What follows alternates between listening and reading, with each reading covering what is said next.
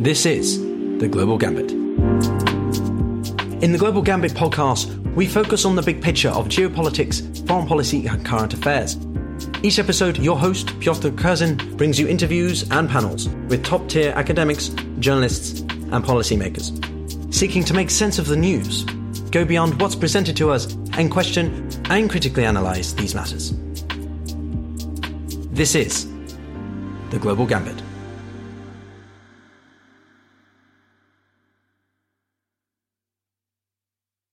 Greetings and welcome back to another installment of the Global Gambit. Uh, I'm your host, Pyotr. I'm very excited to be uh, hosting this episode, which centers around Turkey and a whole lot of geopolitical development that Turkey actively influences or equally is being influenced by. As usual, this episode will consist of a 30 to 40 minute conversation between myself and my guest, followed by about 15 to 20 minutes of the second half of this podcast episode with a live audience Q&A, this time coming to you from Twitter Spaces. Uh, as the Ukraine war has continued well into the summer with no signs of notable change other than heavy casualties and arguably some incremental Russian gains uh, in the hands, the role of Turkey has been uh, a very uh, long observed and, and, notable one. As a state, Turkey has arguably disproportionately an influential role in a lot of um, geopolitics, but particularly in the Eurasian theatre, in some ways merely down to its geography and therefore its ability to dictate various geopolitical dimensions. On the one hand, Turkey is aligned with, shall we say, Western orientated stances, such as by closing the Bosphorus Straits to the Russian military vessels in the spring, or by supplying drones to the Ukrainian resistance effort. Yet, on the other hand, Turkey has not followed through with imposing sanctions that many of the NATO alliance have. And they continue to um, allow oligarchs and uh, other questionable members of the Kremlin to, to seek refuge or to at least uh, access the, the Turkish state. And then there have obviously been recently the developments of NATO membership concerning Sweden and Finland, and Turkey's choice initially to block them in May to be based on primarily what it argued was national security concerns. Such actions and behaviors have made many quite wary of Turkey's positioning and that what their intentions, specifically under the Erdogan regime, are, as he faces intensifying domestic conditions and the um, upcoming election of 2023. So these themes are more what we're going to be dissecting in this episode with the help of um, great guest and uh, hopefully I can say friend of mine, Emre Uslu. Emre is a prominent voice as an academic and a journalist on uh, domestic Turkish politics, Kurdish issues, uh, the role of terrorism associated with Turkey and the Turkish state, but moreover, its foreign policy and positioning in the international system. Furthermore, he is an activist and a very vocal critic of the Erdogan regime, which has actually resulted in him being uh, designated on what the Turkish Ministry of Interior designated as the blue category in 2015 uh, as a as a terrorist. Emre, my friend, it is a pleasure. This has been a long time in the pipeline and coming, uh, and I'm very glad to, to, to have you with us. So welcome. The thing I'd be very keen to hear from you uh, as a start is, could you take us through maybe a little bit more of the the, our listeners the backdrop to, to the situation as it is now? What Turkey, as I say, in the build up to the war was um, nuanced in its position, so we say, but also as the war has evolved since. So I would, I would very much appreciate hearing from your perspective. I think, uh, thank you, uh, Pyotr, for the invitation, and uh, thanks everyone uh, for listening us. Um, well, let's start with with with, uh, with one assumption. I think. Turkey has uh, misread the world and especially United States great power since the Arab Arab Spring.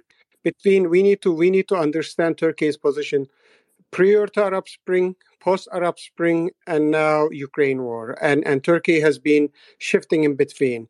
And uh, especially, I think, with the recent crisis, we need to understand Turkey's perspective on the world after Arab Spring and uh, because it, it's uh, significant in in terms of its domestic challenge as well as its international relations.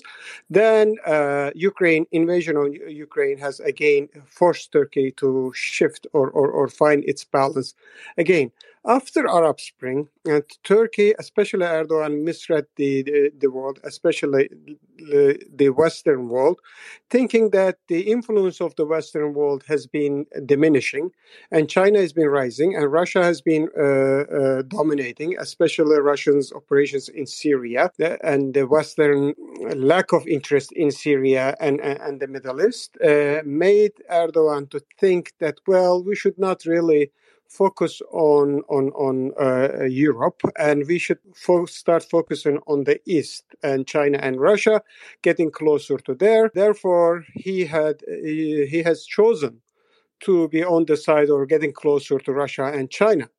However, this endeavor has ended tragically. I think I would I would say, uh, for two in two areas, especially in domestic area. Turkey's economy has been plummeting since then, and Turkey's uh, foreign policy has been a major failure.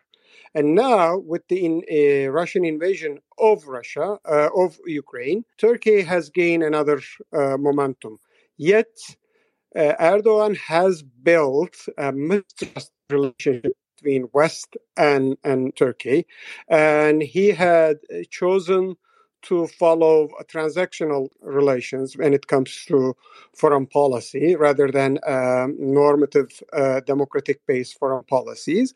And therefore, it is very difficult for Erdogan to come back again and establish trustworthy relationship between the West and Turkey. However, regional realities force Turkey to choose a side. And I think what is happening today in Madrid as we speak, uh, Erdogan and Biden has been speaking uh, meeting to discuss the future of Turkey, perhaps in the region. And Turkey, Erdogan has been trying to get closer to NATO while getting closer, of course. Again, Turkey, uh, Erdogan has been uh, using his best uh, strategy uh, as a horse trader to try to get as much as he can. But I think with the recent agreement between Finland, Sweden, and Turkey, I would say he get very little, despite the fact that he had um, he made a lot of noise and fuss, but he gets very little. Fascinating. Um, really appreciate that. Succinct, but pretty in depth. Um, you're you're foreshadowing a couple of questions that I have for you upcoming. But the thing I, I want to I want to dive straight into the main focus, which is obviously at the time of recording, the the opposition from the Turkish government, from the Erdogan regime, uh, to Swedish and Finnish um, membership has been dropped. And we saw the formal declaration or the joint declaration between the countries uh, released. And, you know, there were some interesting things in that. Now, I would be very interested to hear from you a little bit more about what exactly were Turkey's initial motivations from this. But equally, what what is it now that do you think Erdogan has got? What what products, what concessions have been got? I personally don't believe that isolating Turkey or sort of treating it in a in a hardline sense would be of benefit to the overall national security, uh, uh, European security order, because Turkey is such a um, you know integral member, for better or for worse. We isolated it, that would more likely encourage it to pivot eastwards uh, and we could see this growing sort of concept of neo-Ottomanism growing in parts of, say, the Horn of Africa, and also then maybe getting closer with sort of some of the other autocratic states. You know, I, I think the other thing that I think is important to frame this question is just that just because Sweden and Finland join or have been invited by NATO doesn't mean that it's a it's a done deal. They have to work on semantics, terms, and and, and there are many areas that we could see potential uh, differences. Like they could potentially follow Norway in how that they don't. Norway, for example, doesn't allow nuclear weaponry to be um, uh, put on in, in, within its borders. There's no permanent troops position there, and there's also a limitation to the kind of military exercises that we see. So variations in terms of what amount of alignment the the Swedes and the Finns have towards the membership, just because they're in membership. Um, but yeah, just uh, just framing that question, what do you think really were the motivations for this um, for Turkey, and, and and what do we think that they've been given? Well, in order to understand what Erdogan was trying to achieve with, the, with this, we need to understand Erdogan's in general outlook and his priorities, expectations, strategies, and what he has achieved. Priority wise, he wanted to block a Kurdish corridor, what he called it, to reach the Kurds to, to be able to reach between between Iran and, and, and Mediterranean Sea, and therefore he want, he has uh, invaded Syria and he is now threatening to invade another portion of, of, of Syria in order to block this. That's a, a, major security concern for Turkey, and he wanted to use this card to to, to at least uh, get green light for for what he has been doing in, in, in Syria, and also he also uh, established a new regime since 2017, and he wanted to establish a stability of his regime and and to be honest, recognized and fully supported by by, by the And uh, and and in general, he wa- of course wanted to have a uh, regional supremacy. However, uh, Turkey's capacity is, although in recent years this has been uh, has been increasing, it's very limited. Uh, and and in terms of economics, in terms of military operations, and in terms of intellectual uh, in, in human capital, it is very limited to be be the regional player and and win perhaps its competition uh, with Syria, uh, with Iran and, and, and Saudi Arabia.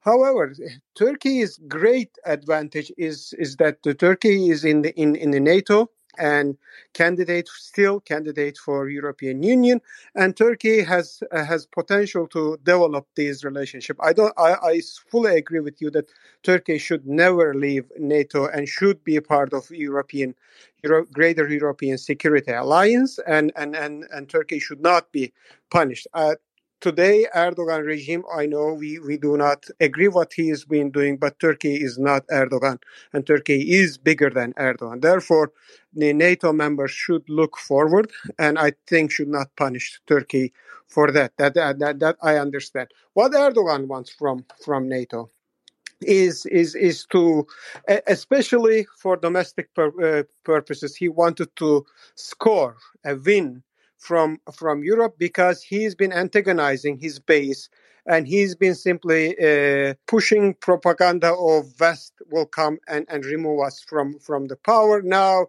he scored a victory over, over the West, according to his narrative that when I see Turkish media controlled by Erdogan, and he said, well, it's an absolute, they, they spin this as an absolute uh, victory, which I think he got what he wants from, from, from NATO, but in reality, he did not get. But what is more important, more important for Erdogan regime is to lift the arms uh, embargo from Sweden.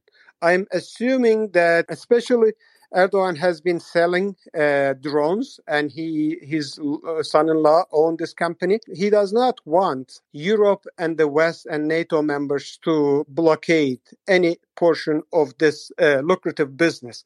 That is number one priority, and also because of this embargo and uh, these companies and Turkish defense industry has been struggling to uh, get some materials, and he wanted to lift. I think, uh, realistically speaking, and this agreement uh, just gave him uh, what he wants, and he uh, the agreement specifically stated this. I think this is a major achievement that he has gained in this in, in, in this agreement. So all in all, he wanted to have this this influence and this uh, weapon trade. I think he, he he got it. Very interesting and quite some revealing points there. Um, no, I, I, I, I, was looking through the, the joint declaration myself, and, and I was listening to a couple of other um, discussion points on this. From what I could ascertain, there was sort of a mixture of feelings in terms of sort of at face value, it looks like quite a lot has been given, or quite a lot of movement on one side. But then you then read between the lines, it's sort of like, well, not necessarily. You know, maybe it's a lot of sort of power play or word play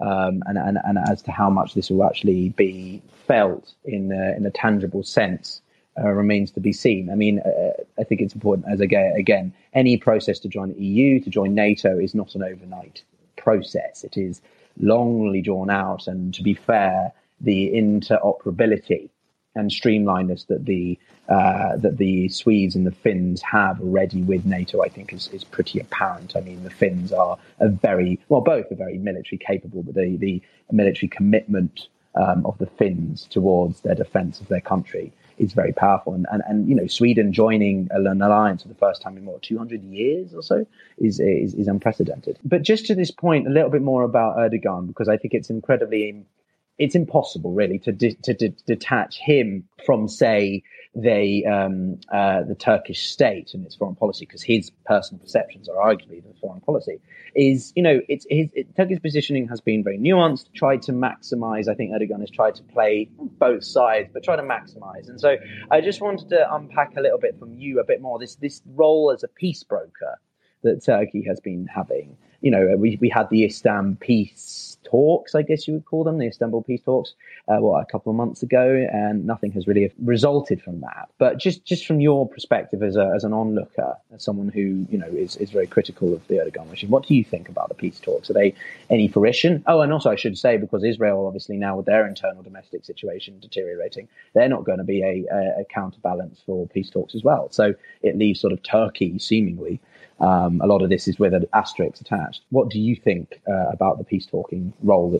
Well, I don't know how much of that peace talking is a show for domestic audiences and how much of of it is is, is a realistic uh, peace talk. I would argue that it was more or less is as, a domestic show, and know, knowing that both sides, actually Russia and Ukraine uh, knew that they, you know it, it is not going to uh, produce any any result, and Erdogan also knew that uh, the, the, the the peace talk was not produce any result. However, the show itself has a, has a meaning for domestic and international audience. Don't forget, Erdogan wanted to uh, Erdogan wanted to avoid Western criticism when Erdogan is not shutting down uh, its uh, its uh, airbase to, to to Russian uh, Russian airliners, and it's not putting embargo on Russia, and therefore uh, receiving criticism. Therefore. Erdogan had another option. The only option was, was him to at least generate so-called peace talks so that Erdogan would would, would remain as, as, as neutral. And I think it's it's, a, it's the great term in international relations, Pyotr. It's uh, hedging, right? The Erdogan has been hedging when it comes to Turkey's uh, relations with Russia, and since 2016, and Erdogan has has not been putting all the eggs. And while hedging get too close to Russia but, but but again, at the beginning, I said the Russian invasion in, in, in Ukraine has changed uh, that. I think that peace talk itself was a part of that hedging uh, strategy that Turkey has been following. But when it comes to Erdogan personality, Erdogan is is is uh, himself. I think if we wanted to do uh, without understanding Erdogan and, and Erdogan's psyche, we cannot understand really Turkey's foreign policy. As you pointed out, Erdogan is the foreign policy. Erdogan is the domestic politics, and he has been he has haunted by the glory of Ottoman Empire, anti-Western uh, paranoia, and personal ego. This is this is the man that he considered himself as the caliphate and new caliphate or or reviving uh, revival uh, reviving Ottoman Empire and, and, and, and leader. And at the same time, he has uh, this anti-Western paranoia and his uh, cycles, especially especially Islamic uh, circles, has been uh, really center of this anti-Western paranoia. And and his people and his supporter has been comparing him with the Ottoman Sultan Abdul Hamid II, and he himself was a paranoid uh, sultan. And, and and he Erdogan, despite his his ignorance in on many fields, and he is such a such a egoistic or, or such a has a such high ego that he thinks that he knows economy he knows international relations and he does not really trust on on on capable and intellectual intellectuals around him. When you look at uh, his, his his circle there are a bunch of of, of little guys uh, and and he never trust fully trust those intellectuals. And in fact well you we can we can argue that he's he's he's he hates intellectuals, and therefore Turkey's foreign policy is, is, is, shaped by this ego and this personality. At one point, he wanted to he he really think that he can uh, bring the Ottoman glory back and influence the region especially when Turkey's economy was doing good. But when he faced a major challenge, especially after the coup attempt in 2016, we have seen that his anti Western paranoia has been on, on, on, on the rise, and he's been acting on, on that. Uh, and, and, recently, with the collapse of economy and, uh, uh, and collapse of foreign policy, his ego is the one that determines. I don't think he listens uh, Turkish foreign minister. I don't think he listens any any uh, reasonable, sensible uh, advisor that he has and therefore uh, Turkey is been has been uh, uh, Turkey has been uh, going uh, not so good in in uh, recent uh, recent years. Thank you very much for that again, Emre. Um, extensive answers, but still managing to keep them succinct. Um, uh, yeah, no, absolutely fantastic points. So, building on this, then, um, Emre, I want to ask you specifically about Erdogan, the statesman himself, although I don't really think of him really as a statesman, but the strong man himself.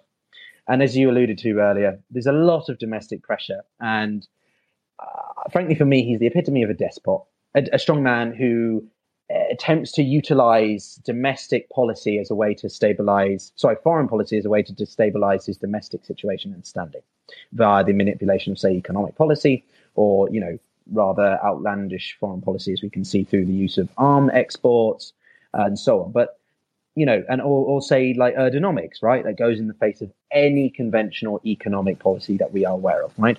Very, very interesting stuff. But what is it about him specifically?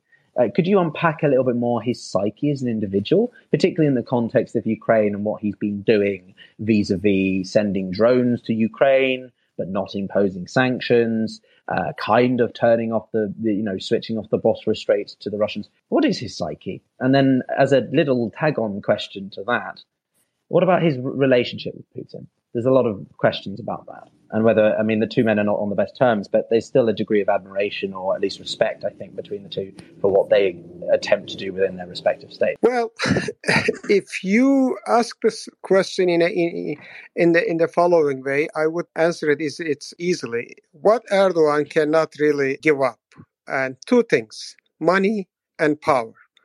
Erdogan, for Erdogan, he can sell anything and everything for for for money for his personal uh, wealth as well as his his regime and and power that he cannot uh, uh, give up. I think everything that erdogan has been doing domestically and internationally has been uh, built around these two things. For instance when the United States uh, was uh, putting embargo on Iran back in 2009 and 2011, and Erdogan found a way. By the way, uh, U.S.-Turkey relation was at, I would say, at the highest point at this time.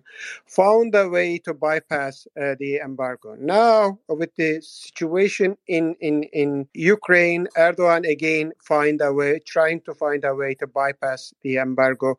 It's not for Turkey's security, but it is for the money that he he's been hoping to get from Russian oligarchs and perhaps Putin. At the same time, he's not going to break the ties that at the, the, the uh, uh, with, with the West.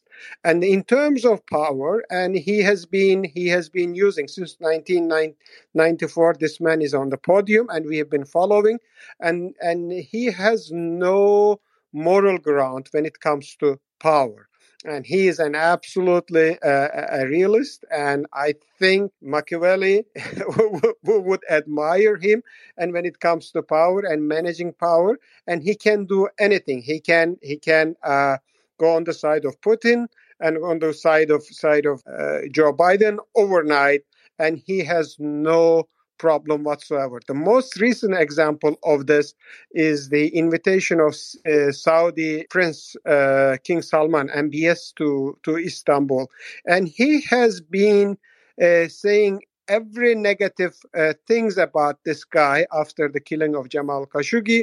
And when it comes to uh, recent economic crisis, and he invited uh, MBS to Ankara, and he hosted him the MBS as as if the king of Saudi Arabia, and even he has done an extraordinary uh, protocol to, to to welcome him. So therefore, if we are going to dissect Erdogan, we need to focus on the money. For instance, again another example with the money, and he's been using refugee card against European Union. On the one hand, he's been calling those refugees my Muslim brothers and so on and so forth. But in reality, he uh, his his real real incentive is money. As one uh, foreign diplomat put in back in back in 2013, I believe.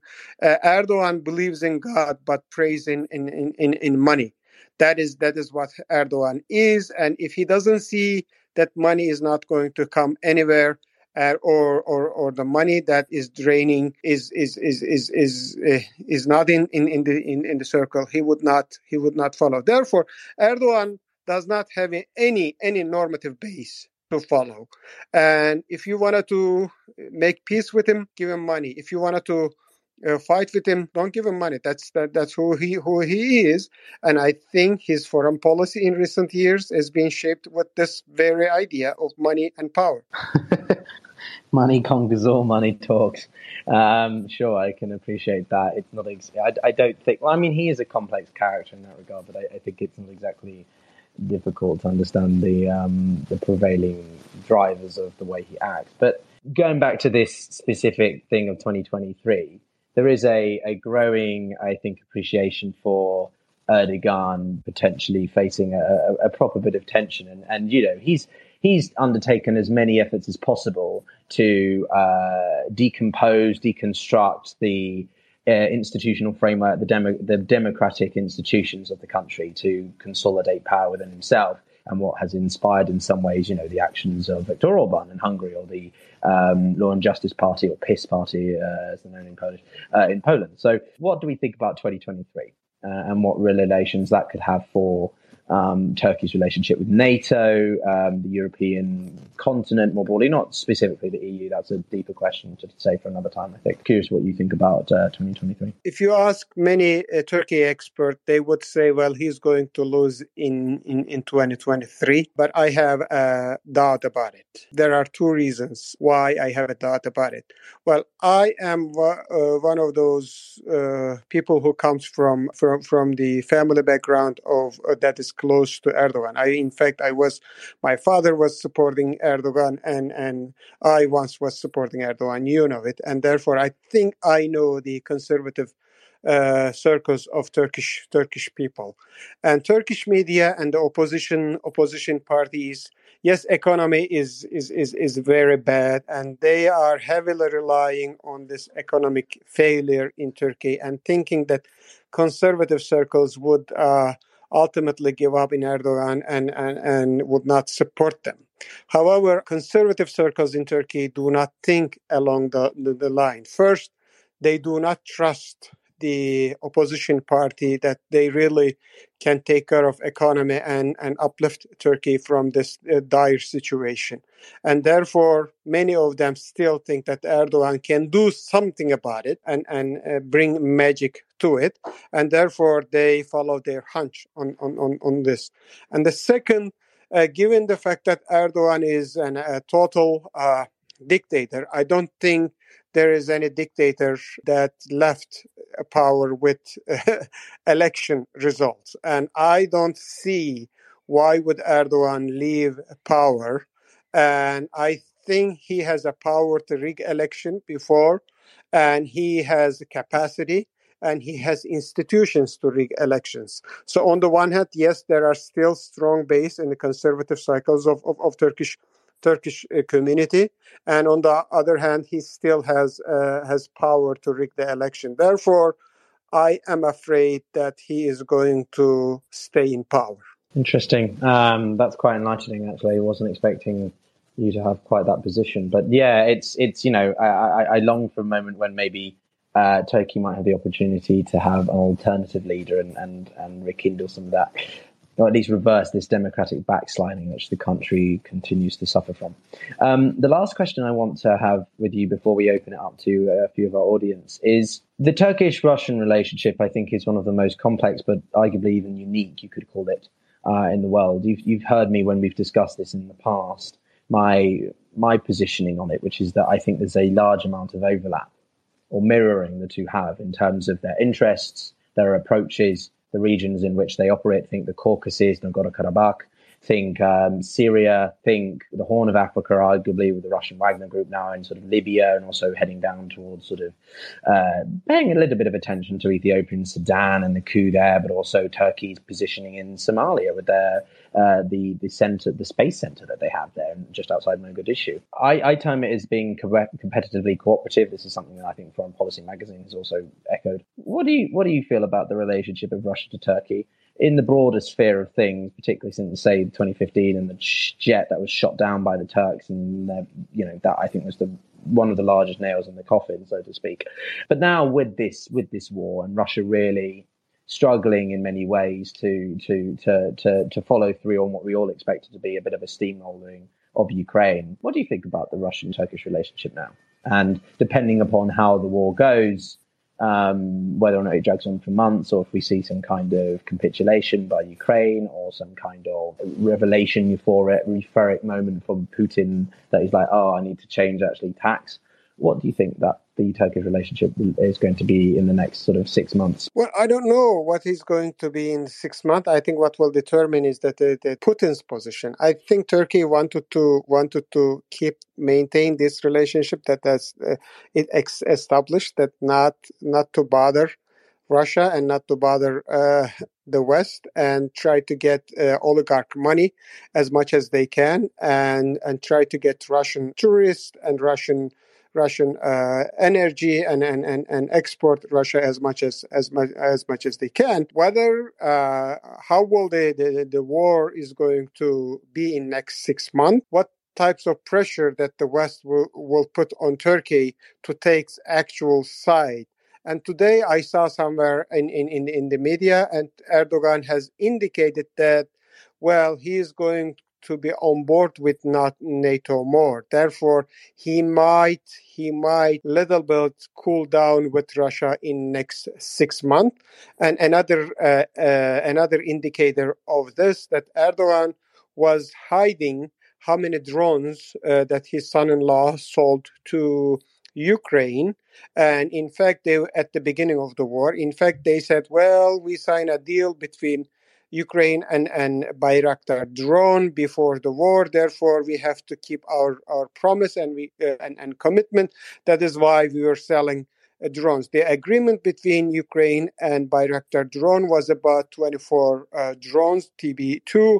And but yesterday they revealed that actually they sold 50 drones, and of course more than more than what uh, what, what they promised. And therefore, I think they start playing their card openly. In fact, uh, recently uh, Bayraktar announced that uh, they gave three drones for free because Ukrainian people was simply campaigning to buy more drones, and so called this as a social uh, project, whatever.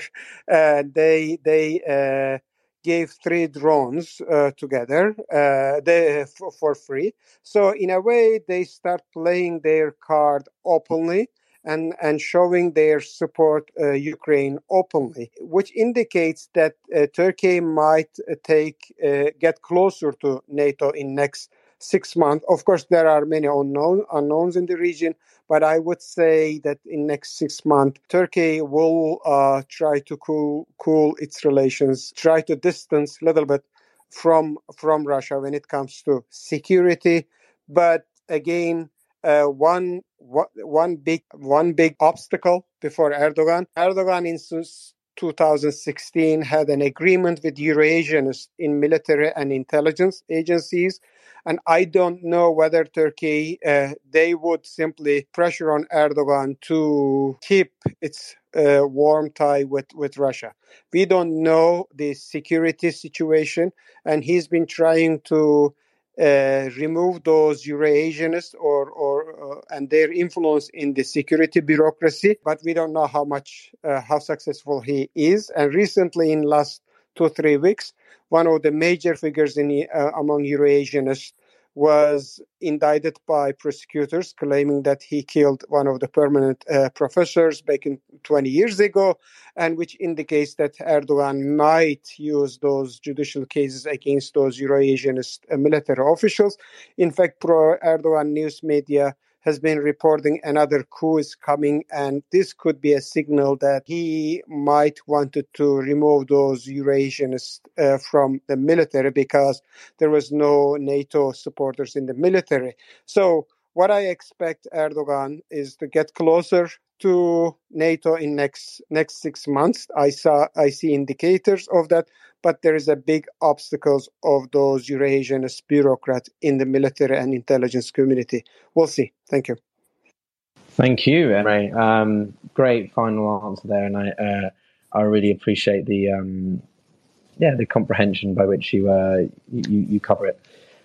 All right, so now that brings us to the uh, the end of the interview phase, um, and I'm very excited to hear from some of our audience. First up, I want to go to Nervana Mahmoud, who is a, doctor and an independent uh, political commentator. Um, Nirvana, please, the floor is yours. Uh, thanks. Uh, hello to Emre. It's good to connect. First of all, I want to say a quick point. Erdogan, like any Islamist, and if you grow with Islamists, you understand how they deal with things. Number one, they curse their enemy, then test the response. The problem is that Erdogan cursed the Saudi. The Saudi didn't back down. The, he cursed the Egyptian uh, leadership. They didn't back down, but the uh, Western world always blink first they blink because they have a tendency to compartmentalize, compartmentalize their problem. They focus he understood that NATO want to focus on Sweden and Finland, so he understood that he will get a concession from that aspect, and then they will deal with Greece and Turkey and the other problem later. Uh, that's why he knew he will have concession on that front, while he knew that MBS have no intention, and as Emre rightly say, he looked for money, and MBS understood that point very well. That's why Saudi Arabia didn't back down. My question to Emre, and I agree with you that uh, uh I, my humble prediction that Erdogan will not lose the election in 2023. But my question to you, how Erdogan will deal with those you mentioned, the Eurasian uh, generals and in the army who uh, uh are not necessarily pro-NATO, but he, Erdogan start to see them as a threat because the army now is in its weakest point after he purged a lot of people from the Gulenist movement after the 2016. Would Erdogan risk weakening the army more? That's my question. Thank you very much. Well, uh, actually, when it comes to uh, removing them from power, and he has been doing this gradually in last few years, and he has removed uh, 600 colonels from from uh, uh, from the military. I believe it was last year or, or a year year before, and uh, this year, for instance, a very interesting interesting step he has taken. And normally, Turkey's uh, chief of staff uh, is retired at the age of 67, and the current chief of staff was supposed to retire at the age of 67. When he's retired, the, the, the general in line to be a chief of staff was a Eurasianist coming and Erdogan was afraid of it, and he passed a law and he increased the retirement age for the chief of staff from 67 to 72. So he has given this current chief of staff for additional five years, which g- gave him a, a, room to simply remove those Eurasianist uh, generals from uh, from from military. So he's been using this law and, and, and power in the parliament, and he's been uh, manipulating military. Well, uh, the the uh, unfortunately, or, or, or fortunately maybe the, the Erdogan has uh, has has this power. As long as he has a power in in the parliament, I think he can use it against anybody. And now he start considering those Eurasians as a threat to his regime, and therefore he's been using it. And we will see. But this does this is certainly not a determined and finalized decision. He's been always open for new negotiations as the situation changes. Maybe Putin put pressure on him to keep him power, and we will see. But but but he he has been doing this gradually. I hope this answers your question, Nervana. by the way, good to see you again. Thank you so much. Thank you, Nervana, and, and thank you, Emre. That great great discussion. Great to see people connecting uh, like that. All right, uh, next up, um, I think we're going to go to a, a, good friend I've been uh, lucky enough to meet on Twitter Spaces, but Polaris. Uh, over to you. Uh, yeah, thank you. Um, just had a quick question for Emre, really. Um, with regards to the situation um, in the blocked port of Odessa. Um, how do you see the Turks um, being effective in brokering some sort of deal that would um, allow for the grain to be moved? Um, since there is a lot of pressure from both sides, both from the Russians and also from some members within NATO that would like to be a bit more aggressive on that particular issue. Um, thank you again. Well, Turkey has been trying to use this as a uh, you use this as an opportunity, and uh, recently, Turkish defense minister said that Turkey wanted to make Istanbul as a major grain hub and I think that is the, that is what they're trying to do. Uh, one of the leverage that Putin has after this meeting uh, in in his hand is uh, uh is to use this and uh, route because he knows that Turkey badly needed to do this, and because Erdogan is go- certainly going to make money, it will come down to, to the money again. Don't I see? Uh, also, Ukrainians want to sell their grain out, but uh, the devil's in the details. We don't know the details, what types of deta- details that then they have it. But I see uh, opportunities for Erdogan and his regime there. I think he, they can do it, and, and and international community needs it, especially countries like Egypt and other Middle Eastern, North African countries need the, those grains, and I think Erdogan would, would would use it. Would be a benefit for his own regime. Great. Thanks very much for that um, sort of tactical military based question, Polaris. Appreciate that. Um, all right, next up, uh, I want to go over to uh, to Doug, who is actually Assistant Director at Atlantic Council here in DC. Uh, very keen to hear your perspective and, and what your question is. So, Doug, over to you. Hi, Pyotr. Thanks for having me, and it's been a, a great conversation. Emre, I wanted to ask uh, you know, obviously, the big news driving this conversation today uh, is Turkey dropping its objections to Sweden and Finland's uh, NATO membership in exchange for concessions. Uh, there was some concern during negotiations over this that some of these concessions could result in, you know, the deportation of high-profile figures like one Swedish MP who's a former Kurdish Peshmerga. And I found really interesting that what eventually came out now today is, uh, I guess, a joint statement and not a formally binding treaty. And so I'm really curious on your take on you know, how does this seeming, I guess, flexibility in Sweden and Finland's concessions, how's that going to impact what comes next year? Well, it's a great question, Doug. Uh, well, when I read this, and also the uh, I read the statement. I'm sure you also have seen the Finland and and uh, the uh, the uh, uh, president of Finland. Well, I think they wanted to give this victory uh, to Erdogan. But in reality, I think it's an empty promise because the documents uh, give reference to European uh, uh law and they also they've been uh, not directly recognizing the Gulenist and the YPG-PYD as a terrorist when you read it detailed. And however, they uh, have uh, they mention the PKK as a terrorist organization, which is recognized by European Union and and the United States. That makes sense. I think they are playing this uh, diplomacy game over there, and, and I have many friends in Sweden and journalist friends, and when I talk to them, and they were not so worried about these these documents. Certainly, however, Erdogan has been using this uh, as a selling point at domestic uh, to domestic audience, saying that well, the first time any major international agreement mentioned PYD and, and the Gulenist FETÖ as a terrorist organization. But in reality, what they say is the, the FETÖ as to, as called in Turkey. So uh, I don't expect this to really have a major impact on those political figures in Sweden and Finland uh, when it comes to extradition. Okay. And just to put a little bit of a finer point on it in a follow up, do you think that this, you know, these concessions, it's really more of a, a, giving Erdogan the domestic win that he needed without asking too much of Sweden and Finland? To a degree, yes, but also what, what was important is that he it was there was a direct reference to military embargo. It was lifted and I think that's what Erdogan really cares about it. And and this military embargo has a both way. European uh, countries or or Western countries has been at least blocking or, or, or, trying to limit Turkey's uh, ability to sell those uh, drones and other military technologies to third world countries and some of the key uh, key uh, technologies was blocked to transfer, especially uh, drone development.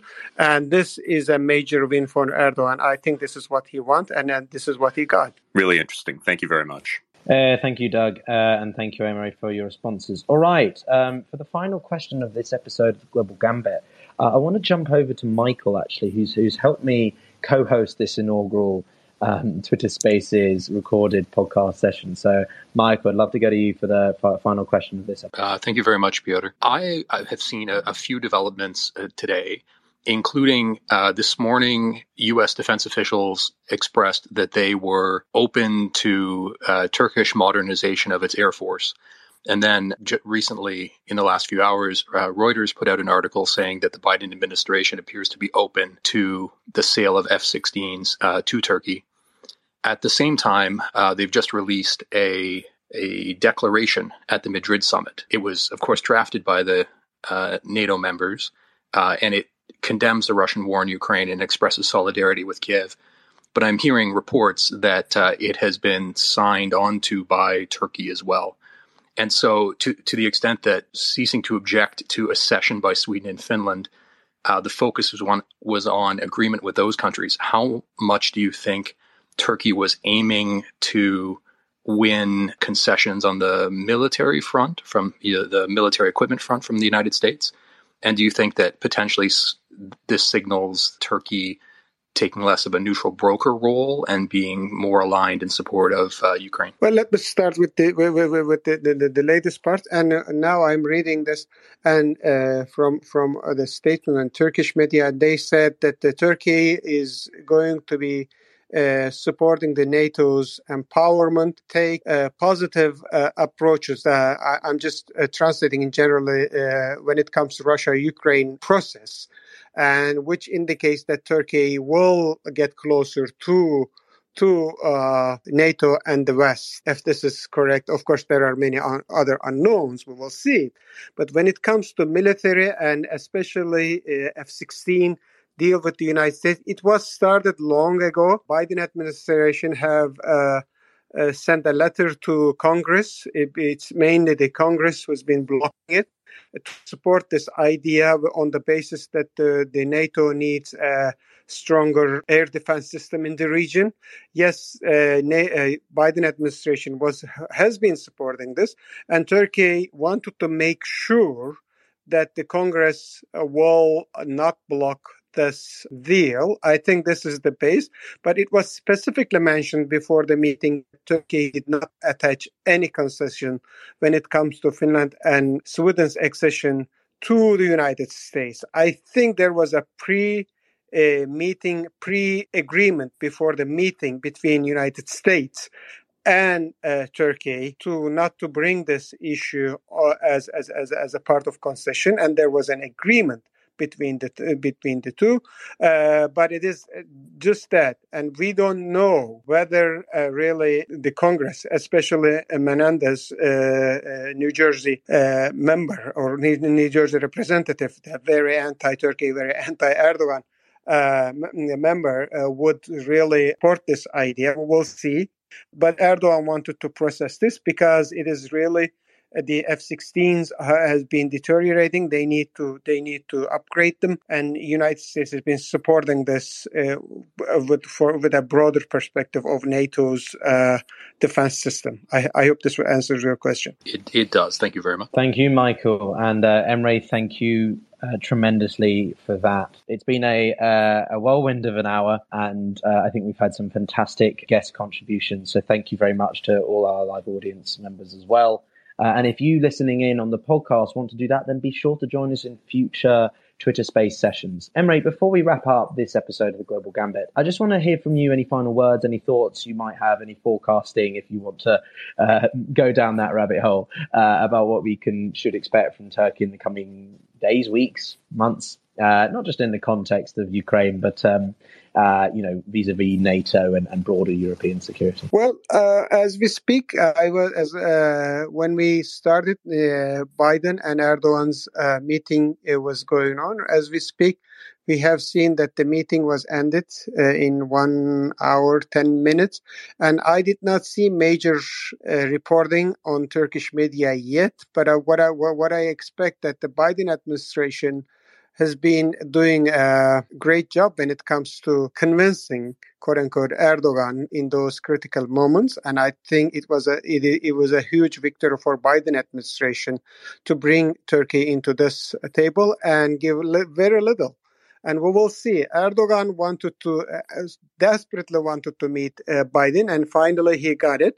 But Erdogan uh, wanted to invite Biden to Ankara or be invited uh, to White, White House. We will see whether he got it or not. But he, before the election, wanted to uh, give this picture the, the, uh, with uh, Biden. We will see, and we will see how much Erdogan is going to get closer to the West, and how Biden administration is going to support.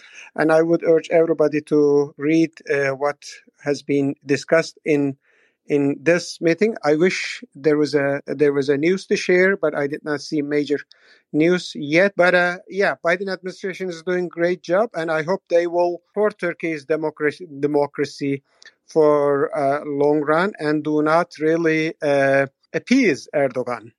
When they appease Erdogan, especially in last 10 years, they have been appeasing Erdogan and Turkey's democracy has been deteriorating. And I hope they stop appeasing Erdogan and support uh, democracy in Turkey.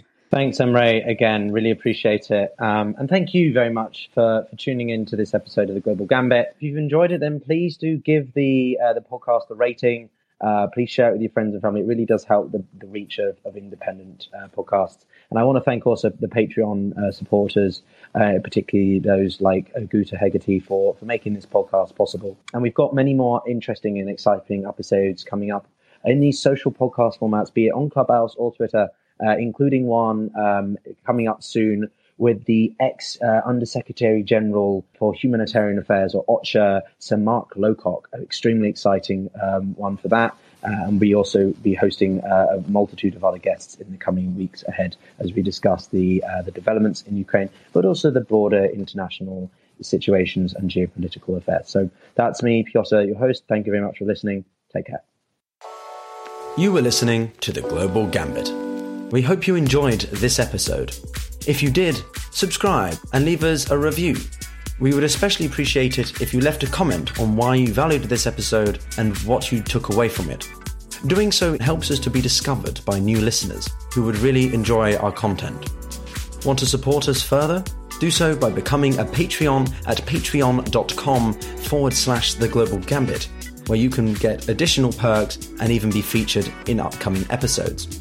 We actively invite you to follow and engage with us on social media at The Global Gambit. Got any feedback or suggestions, such as potential guests? Get in touch at theglobalgambit at gmail.com. Lastly, don't be shy. Download the Clubhouse app, listen in in real time, and even participate with questions or comments to the guests and host Pyotr. But until next time, this is The Global Gambit.